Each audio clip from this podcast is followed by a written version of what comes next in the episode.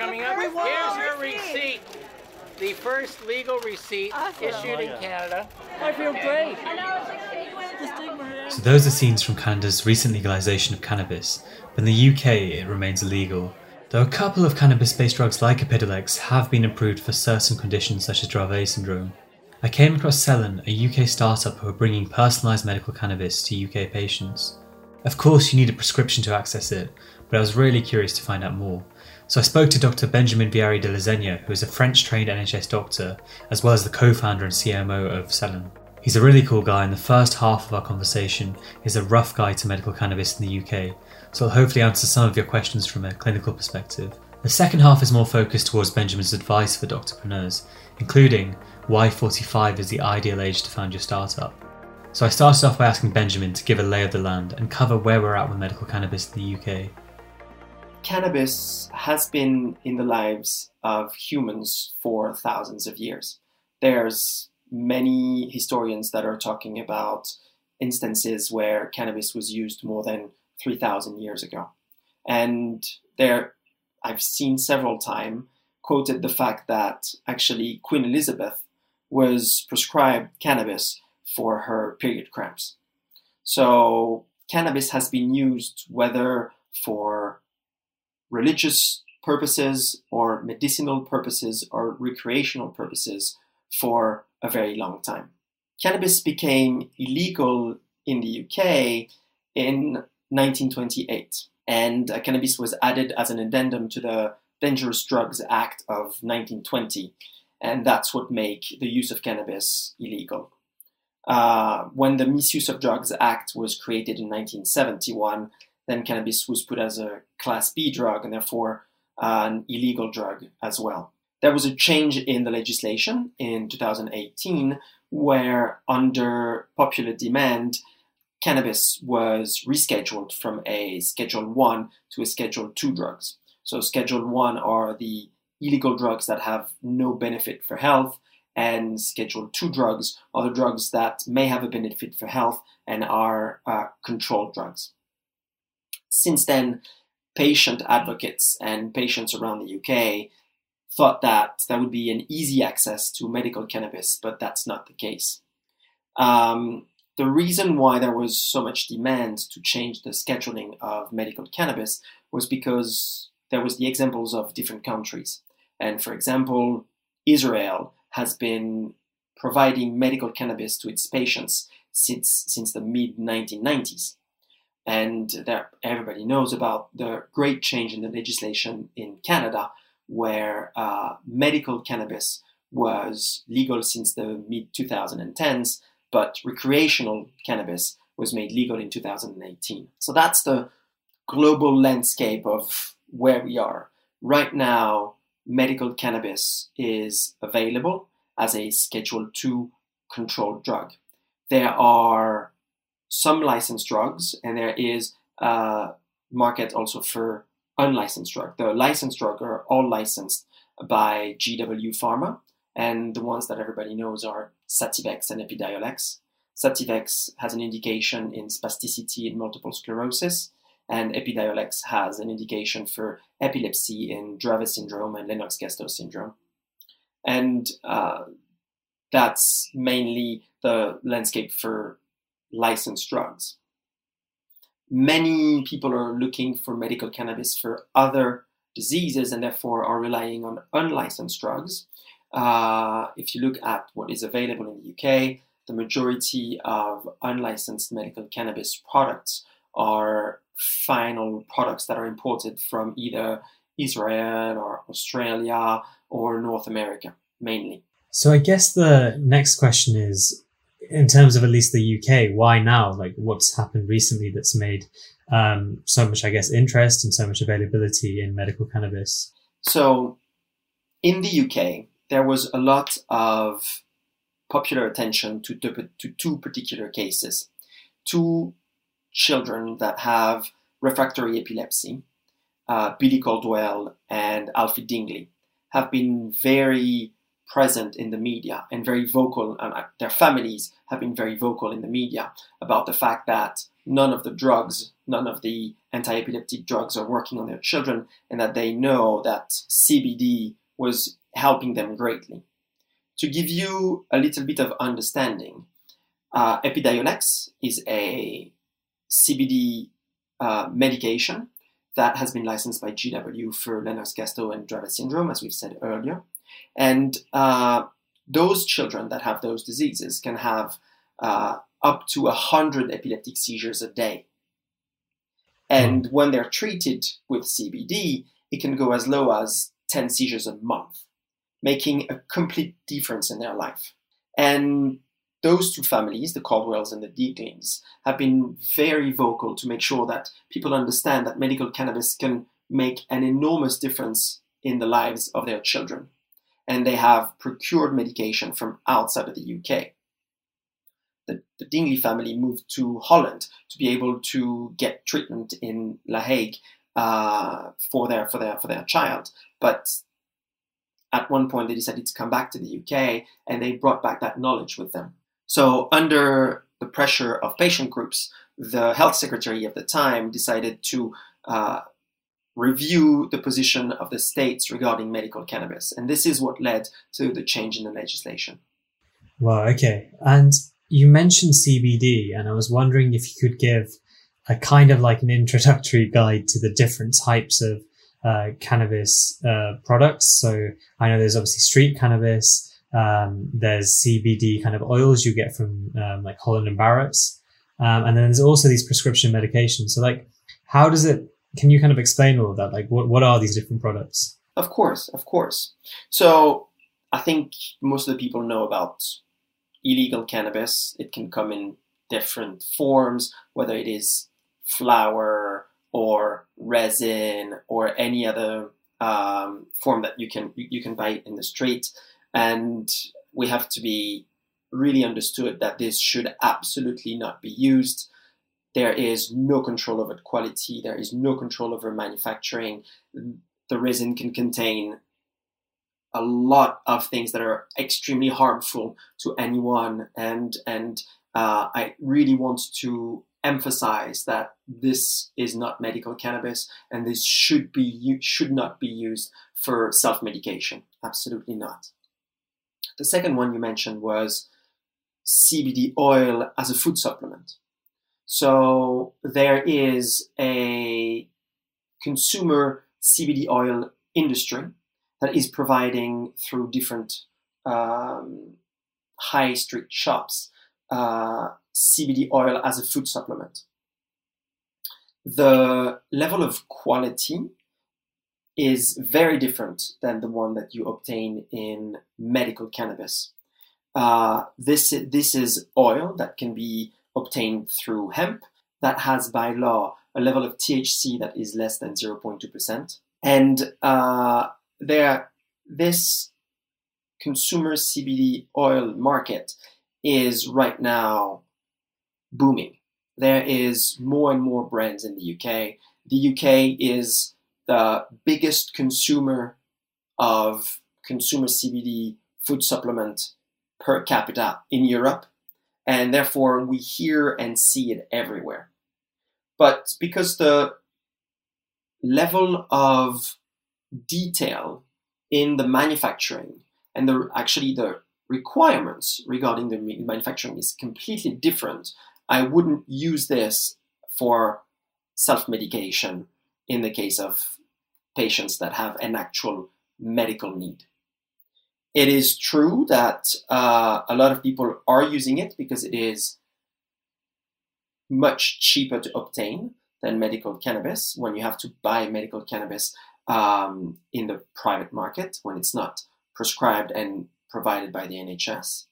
Uh, but if you have a condition like epilepsy, you want to make sure that every time you take a drop of that oil, you get the exact same concentration of active ingredient in each drop, and that from one bottle to another, you will have exactly the same um, active ingredient in one bottle and the other, which is not the way the supply chain for consumer CBD oil as a food supplement is designed. And finally, which is the area where I work, there is medical cannabis. And medical cannabis is very different than the one we've, we've talked about before. There is a great deal of attention to the supply chain. So all the flowers are grown in a very controlled manner so that there's as low variability as possible between one flower and the other, and a lot of control of the uh, components within the flower, the active components. There is also a lot of uh, control in the manufacturing process, the distribution process, and that makes it that you have as low a variability between one product and the other as possible.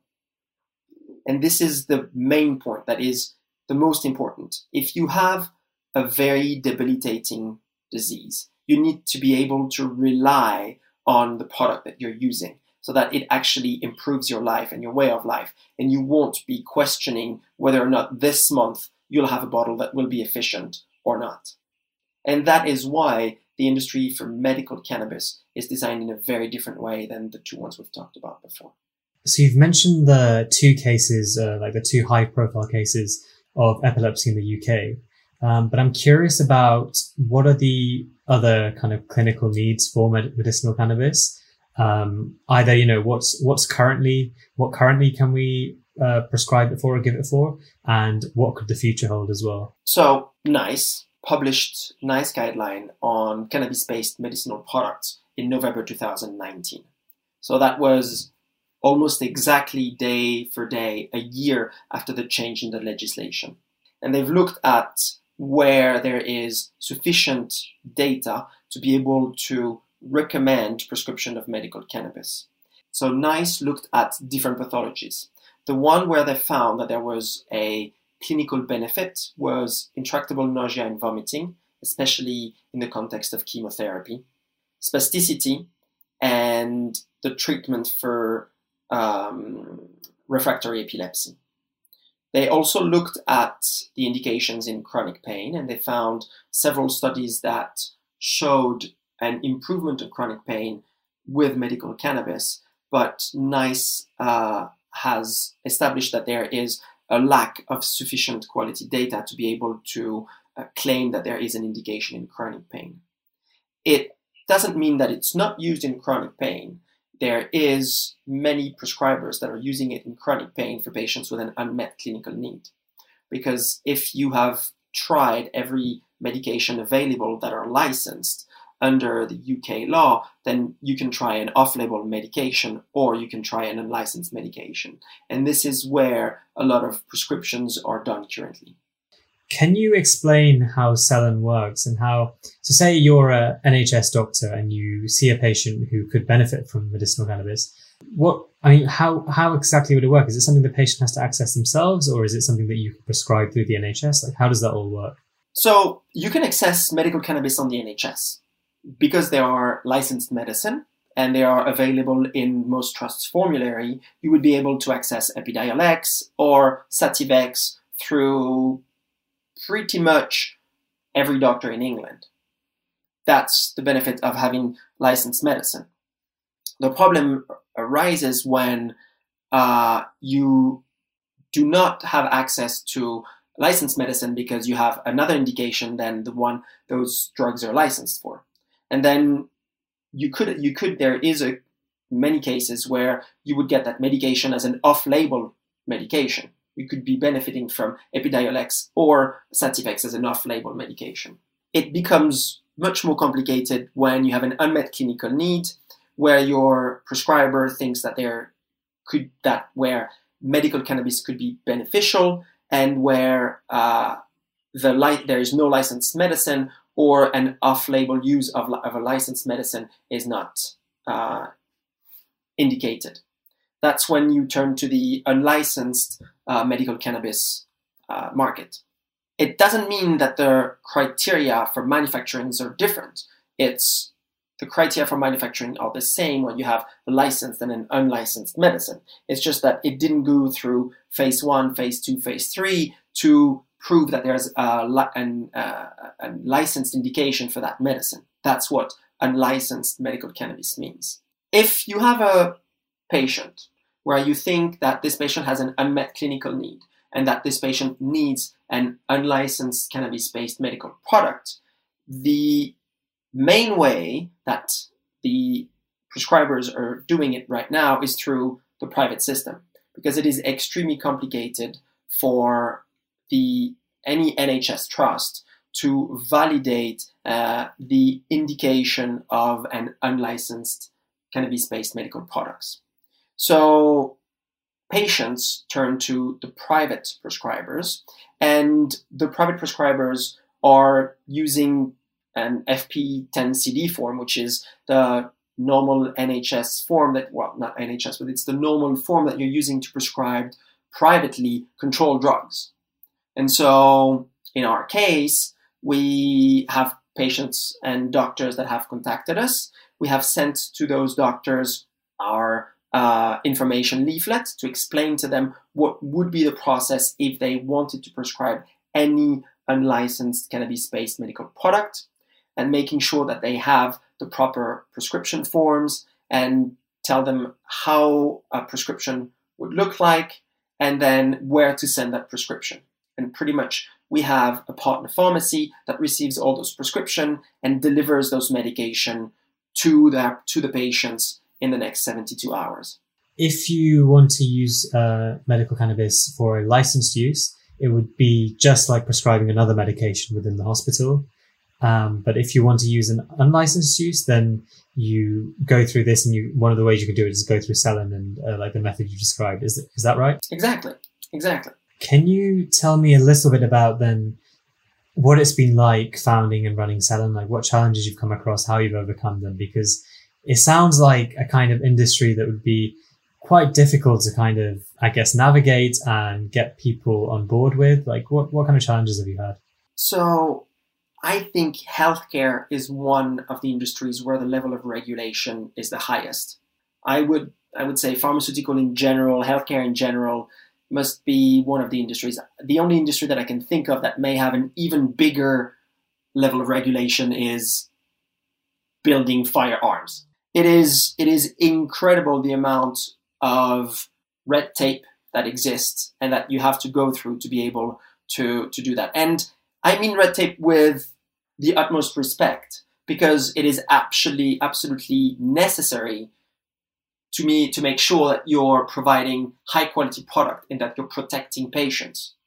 But it is still a very difficult industry to enter. And um, that was one of the many obstacles that we had to meet. It's the fact that there's a lot of difficulties in navigating the regulatory landscape because it's not a single set of regulations. You have the Home Office, you have the MHRA, you have NHS England, you have the Department of Health, you have many, many regulatory agencies, governmental bodies that are involved and that sometimes have conflicting information. And that makes this industry a very tough nut to crack. Do you notice that being in medical cannabis, when you're looking to either recruit people onto the team or whether you're looking for investors or whatever, just looking to get people involved, do you find that medical cannabis is something that's like, you know, like in quote, sexy and it's easier to do it? Or do you think it's something that's harder and people view it as almost like taboo? I think you have both sides of the same coin. I think you have certain people who are extremely excited, and some of them have expectations or a prioris or any form of preconceived notions of what medical cannabis is or cannabis in general. You will see a lot of people who are advocates for uh, deregulation, for a, a lot of aspects of cannabis which are not medical cannabis. You will have a lot of people who are purely interested in, in it because it's a brand new chemical compound and are that are just excited by the possibilities of a new chemical compound. You have people who are very much afraid of it because of all the social taboo that has been associated with it for so many years. You have people who are afraid because, not because of the social taboo, but just because they recognize that it's a controlled drugs. So it's one of the highest level of regulation within one of the industries that already has one of the highest level of regulation. So it creates so many barriers at so many levels. Like you can see literally the entire spectrum of, of, of people. It's really interesting. Along the way, as a as a doctorpreneur, so as um, a doctor who's become an entrepreneur, what like what have you learned and like what bits of wisdom and stuff can you share about you know in the founding and running of Cellen? So, I love to quote a very interesting study uh, done by the Harvard Business Review, which looks at what is the age at which an entrepreneur creating his company is the most successful. And I, I, will share with you a link that you can include in the description. And the result of that study shows that the average age of a successful startup founder is 45. 45. If you think about the common knowledge around successful entrepreneurs, everybody is quoting Bill Gates, Steve Jobs, Mark Zuckerberg's, guys who were barely in their 25, 30 years, who created incredible unicorns. And like, there is very much so a narrative that is actually not reflected in the data. And I have seen many medics try to think of, of the best moment for them to go and create their startup as being right after medical school. Like, I've just done my last year, I'm at the top of my game in terms of knowledge in the medical world. I know a little bit of everything, and I have a great understanding of how the medical system works. I am young, I am full of energy. I need to create my startup right now. I am not sure that this is actually the best moment for you. I think you need to look at what you really want to do and acquire an even deeper understanding in that particular field. If you look at software company and if you're thinking about a an app or platform or whatever, maybe go do a little bit of computer science. Or maybe go work as a junior doctor and have an incredible emphasis on what are the tools that are that NHS trusts are actually using because having a little bit of knowledge may not be enough to make a difference. And that's why the average age of successful startup founder is 45 is that you need a deep knowledge of your industry before you can actually service that industry in the right way. And it's it's it's I think that is something that is not said enough. I have seen many aspiring entrepreneurs who are like, "Oh, I'm a junior doctor. I don't want to see patient in the future. So there's no point for me acquiring a deeper knowledge in cardiology. That's a, a, a loss of my time. Well, actually, not really.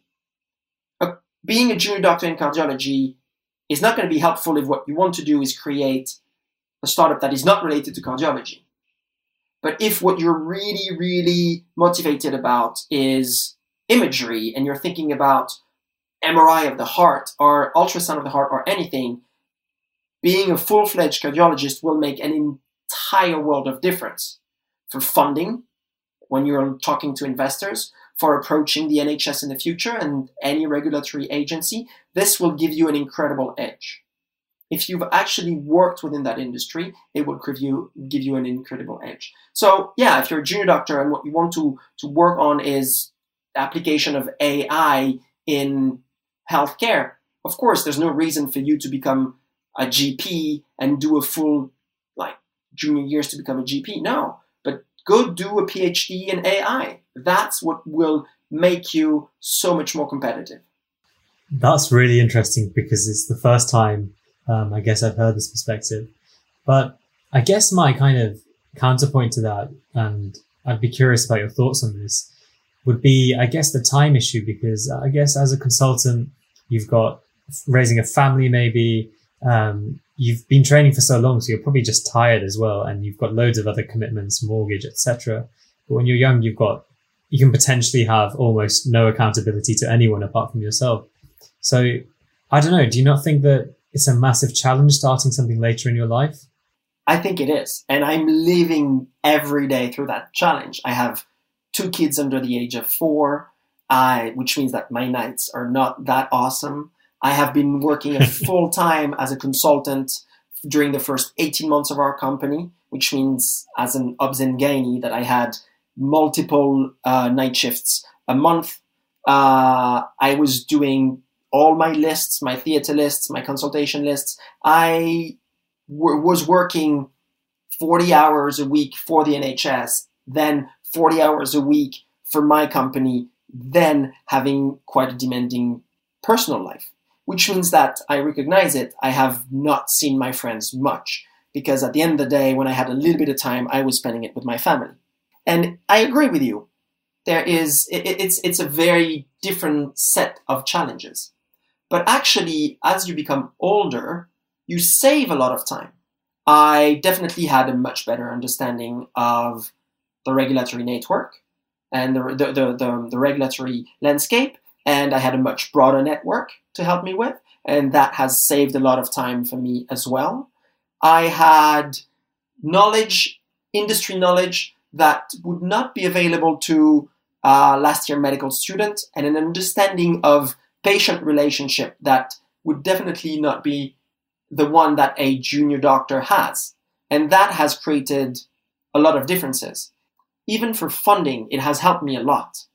When you come and you talk to investors and you say, This is what I've been doing, and I am now an NHS consultant, I have worked in that industry, I know it like the back of my hand.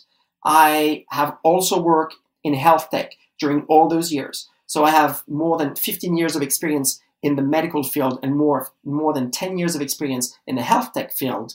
That creates opportunities that you would not have as a junior doctor. That's really interesting. Yeah. So I guess I guess your advice would be then to spend more time in kind of the learning and information gathering mode and maybe specialize more before branching out and doing your thing. Exactly. And a lot of people are saying, I've got this great idea and now is the time. A lot of people put too much emphasis, emphasis on the idea. Great ideas in the health tech field come all the time. All the time. As long as you're you have a little bit of understanding of the health tech field, you will have great ideas. The problem is execution. And execution relies on a deep, deep understanding of the industry. So, talk me through. You know, you have um, this idea with your co-founders, and like, what's how do you translate that into something real? Like, what have how do you do? Like, what's your advice for that? How do you do that? Oh, that's a very broad question. So, first of all, you need to have you need to have the right team. I do believe, and that that's a personal belief, that doing a startup on your own is extremely difficult you need to have a sounding board and having a great co-founder is really important. And I'm very lucky. Eric is a great co-founder. But your co-founder is not your only sounding board. You need to have friends, mentors, colleagues that you can talk to. I always call my old colleagues from different trusts I've worked with and have small conversations with them. What do you think of this? What do you think of that? Even though they don't know much about medical cannabis. That is really important. And I think that would be the first step. The second step is being extremely well organized. Because if you're working on a startup, it is very easy to go in multiple directions. You need to be focused, you need to have timelines, you need to be organized, and that is one of the most important things that you need to do in order to actually deliver. And finally, you need to have a balanced life. I think for me, the only reason why I've been able to do all those things is because I have a very balanced life. I am blessed with a wonderful wife and kids, and that has given me really uh, an escape boat. Like sometimes you're just sinking because you have so many problems in your in your company, and you you feel like you've hit a wall. But then you just take a day off, you just spend some time with your family and and it helps you. Being all consumed inside your company will literally kill you. Like I there there has been so many stressful moments during this during this company that if I didn't have my family, I would be lost. I would have been lost, Def- definitely. Awesome. And have there been any books or resources that have helped you along the way? So uh, you, you told me you, you would ask me this question, and that's that that's really interesting because I've I've thought about it, and there's there's many many many books that I that I can quote, but I think they would those are always the same ones. I see, I think the Lean Startup by Eric Ries is the one that everyone thinks or reads. There's the Innovator's Dilemma uh, by Clayton Christensen. Again, anywhere you go and you ask entrepreneurs, they will talk to you about that. If you want something a little bit easier to read, you can read The Four Hour Work Week by Tim Ferriss. I read that when I was in my 20s and I was like, oh my God, this guy has understood everything. And then you just realize that really there's a great lack of depth inside this book. But I think the one book that maybe not everyone has read or that you don't hear about all the time would be a book that was written by Richard Thaler, who's a behavioral economist. He is the recipient of the Nobel Prize of Economy in 2017. He's an incredible author, he's an incredible mind, and he wrote a book called Nudge Improving Decisions About Health, Wealth, and Happiness, which is not too difficult to read, which is all about the revolution that behavioral economics have made around the world. And if you look at the applications of behavioral economics in all the different ac- aspects of life, you will realize that actually it can help you run your life better. It can help you negotiate better in your professional life. I, to me, it is it is it is a well of information for how to run your life on many different levels.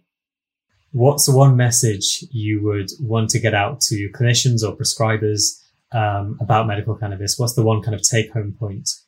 So, to answer your question, I think there's one point that clinicians need to be focusing on when they think about medical cannabis is that you need to think of it in the same way as you do for any other medication.